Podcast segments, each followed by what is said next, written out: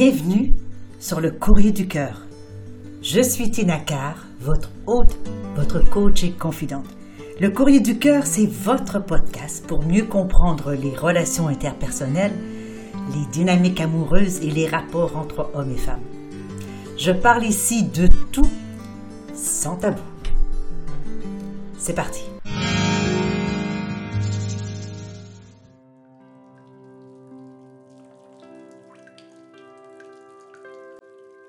Je reçois aujourd'hui une lettre venant de Joëline qui va comme suit.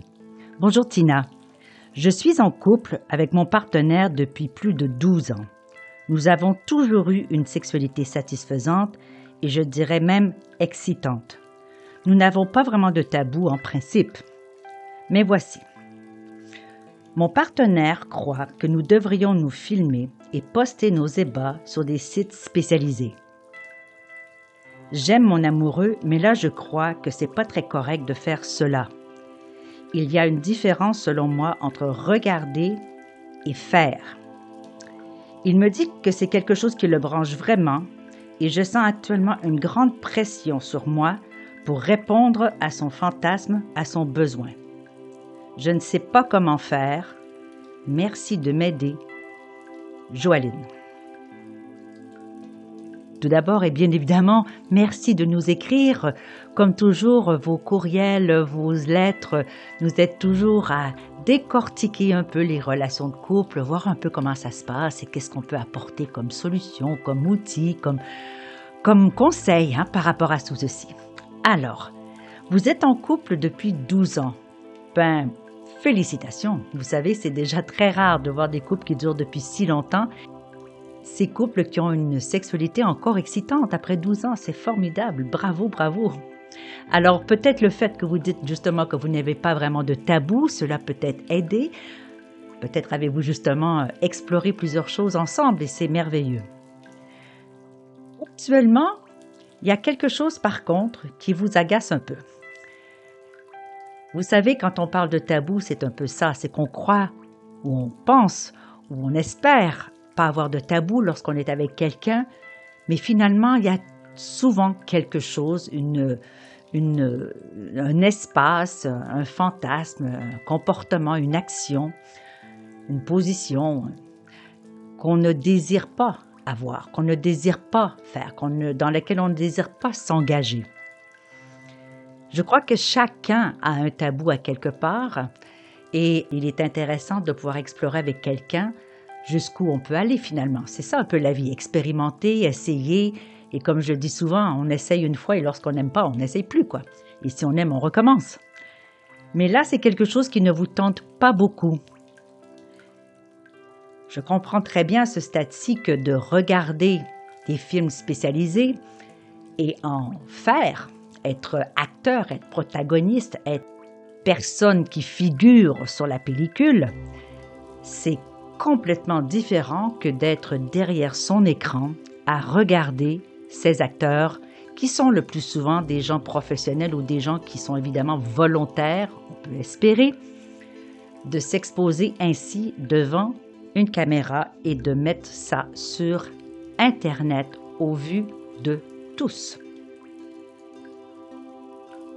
Beaucoup d'hommes aiment ce genre de fantasme parce que, premièrement, dans, lorsqu'on regarde ces films spécialisés, pour ne pas dire carrément les films pornographiques, eh bien, rarement voit-on la tête de l'homme. Souvent, l'action est posée, la caméra, donc l'œil de la caméra est posé sur les morceaux de corps féminin et de ce que l'homme en fait de ces morceaux-là. Alors, c'est sûr que pour un homme de pouvoir montrer ses prouesses, de pouvoir montrer ses compétences, de pouvoir montrer ses performances sexuelles, c'est peut-être très enivrant, c'est peut-être très valorisant. Ou carrément le contraire, c'est-à-dire que peut-être qu'il se sent pas suffisamment excitant, pas suffisamment à la hauteur et qu'il a besoin de se faire prouver par des likes, par des interventions d'œil extérieur, par des followers, appelez-le comme vous voulez, qu'au contraire, il a quelque chose de particulièrement intéressant.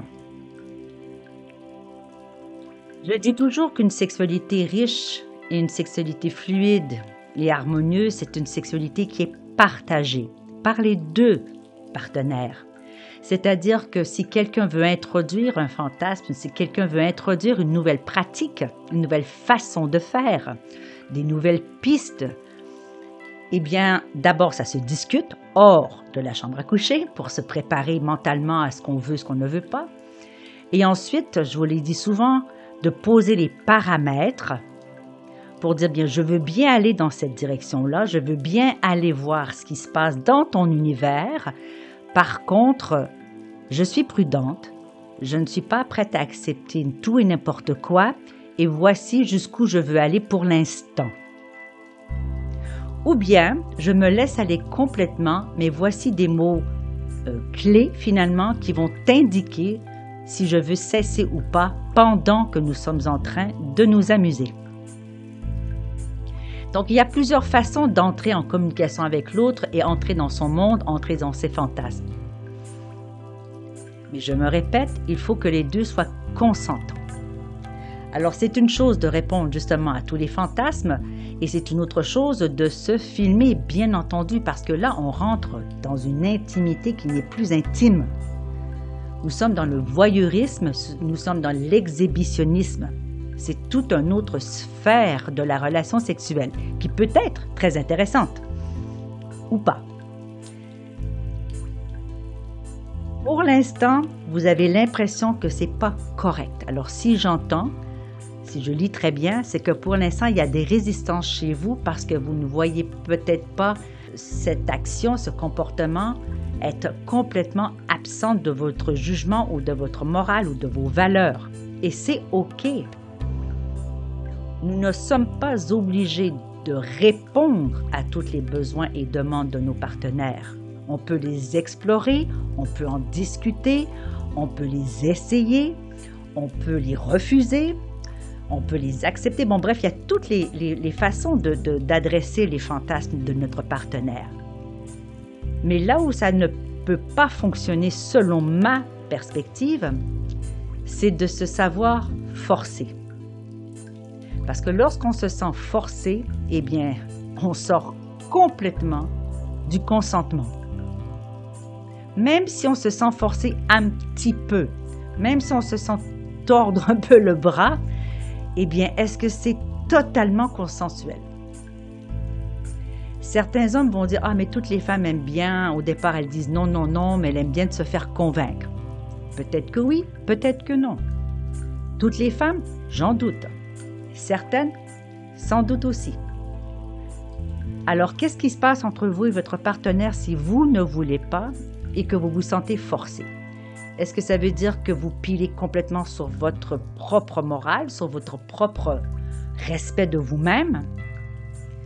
Est-ce que le fait de lui faire plaisir à lui mérite que vous fassiez quelque chose que vous ne voulez pas faire? Est-ce que votre amour pour lui exige que vous passiez par-dessus vos tabous, vos morales? Voilà, c'est toutes ces questions-là qu'il faut vous poser, Joëline.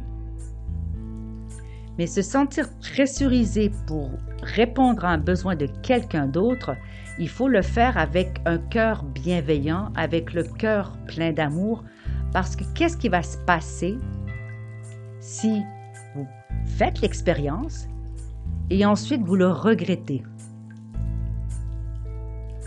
Si la vidéo reste dans la caméra et que vous faites simplement la partager avec, euh, avec vous, entre vous ou avec vos amis rendus là, c'est pas, c'est pas, c'est pas le souci. C'est, va, c'est votre choix, vous savez à qui vous voulez le montrer. La problématique de se filmer et de mettre ça sur un site spécialisé, c'est que vous perdez totalement le contrôle de ce contenu. Et ça, peu de gens le savent. On pense que c'est parce que c'est notre profil, parce que c'est notre compte, que personne ne va voler le contenu. Et c'est là qu'il y a la grande naïveté de croire que nous avons la pleine possession de notre contenu et de notre identité et de notre confidentialité sur Internet. À partir du moment où vous mettez quelque chose sur Internet, les chances que ce contenu-là soit repris par quelqu'un sont existantes. Vous n'avez aucun contrôle sur ce qui se passe sur Internet. Donc, si vous mettez une vidéo sur Internet, il faut vous attendre à ce qu'elle tombe un jour ou l'autre sous le regard de quelqu'un que vous ne voudriez pas qui voit votre vidéo.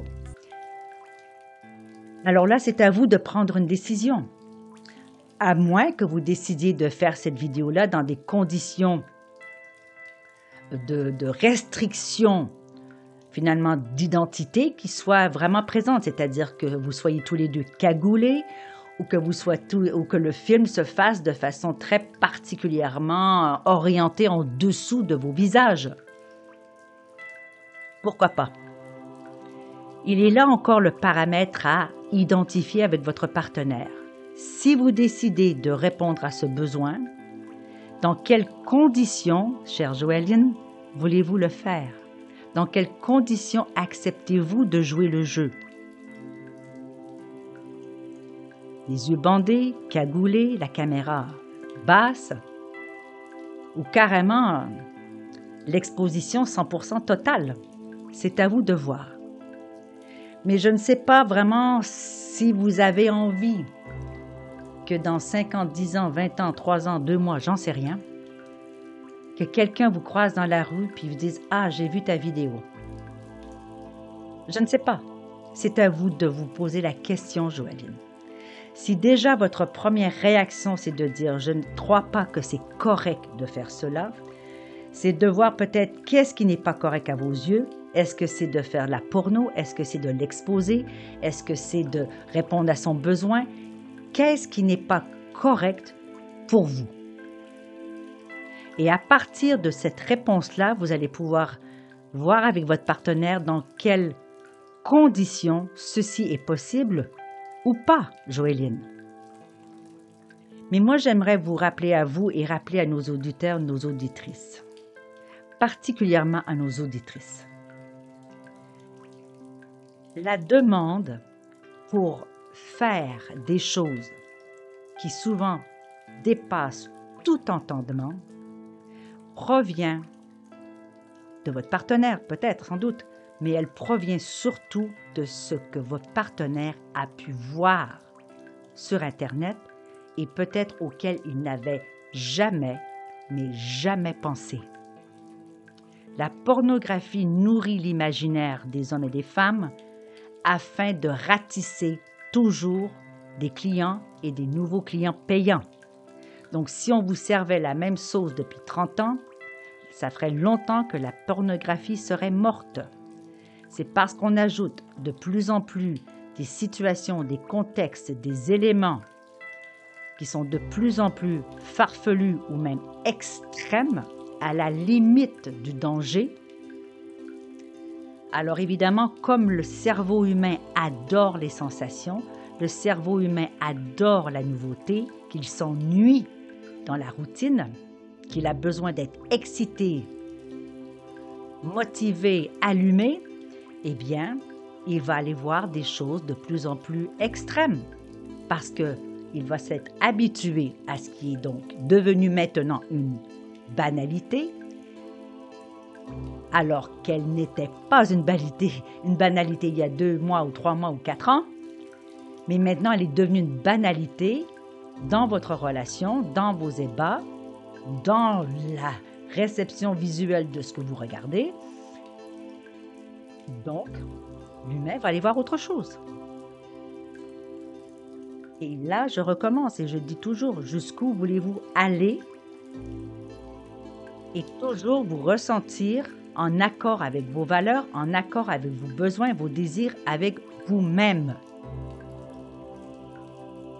À partir du moment où tout ça s'est réglé à votre, votre partenaire et vous, eh bien, je vous dirais simplement, amusez-vous.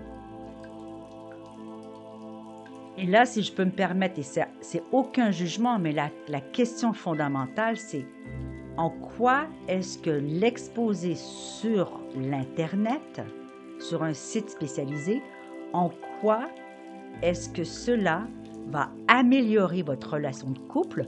En quoi cela va bonifier vos relations sexuelles? En quoi cela va vous faire grandir en tant qu'amant? Si la réponse est rien, bien moi je repenserai un petit peu l'intérêt de vous exposer sur Internet. Si au contraire cela vous allume tous les deux, que vous y trouvez votre compte, que le fait d'être validé par un œil extérieur vous branche à ce point, j'ai pas grand-chose à dire.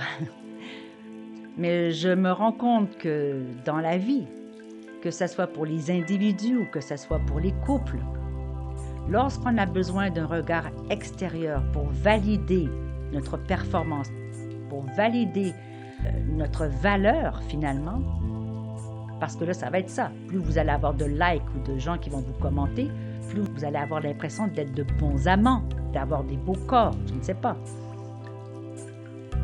Est-ce que c'est essentiel pour vous?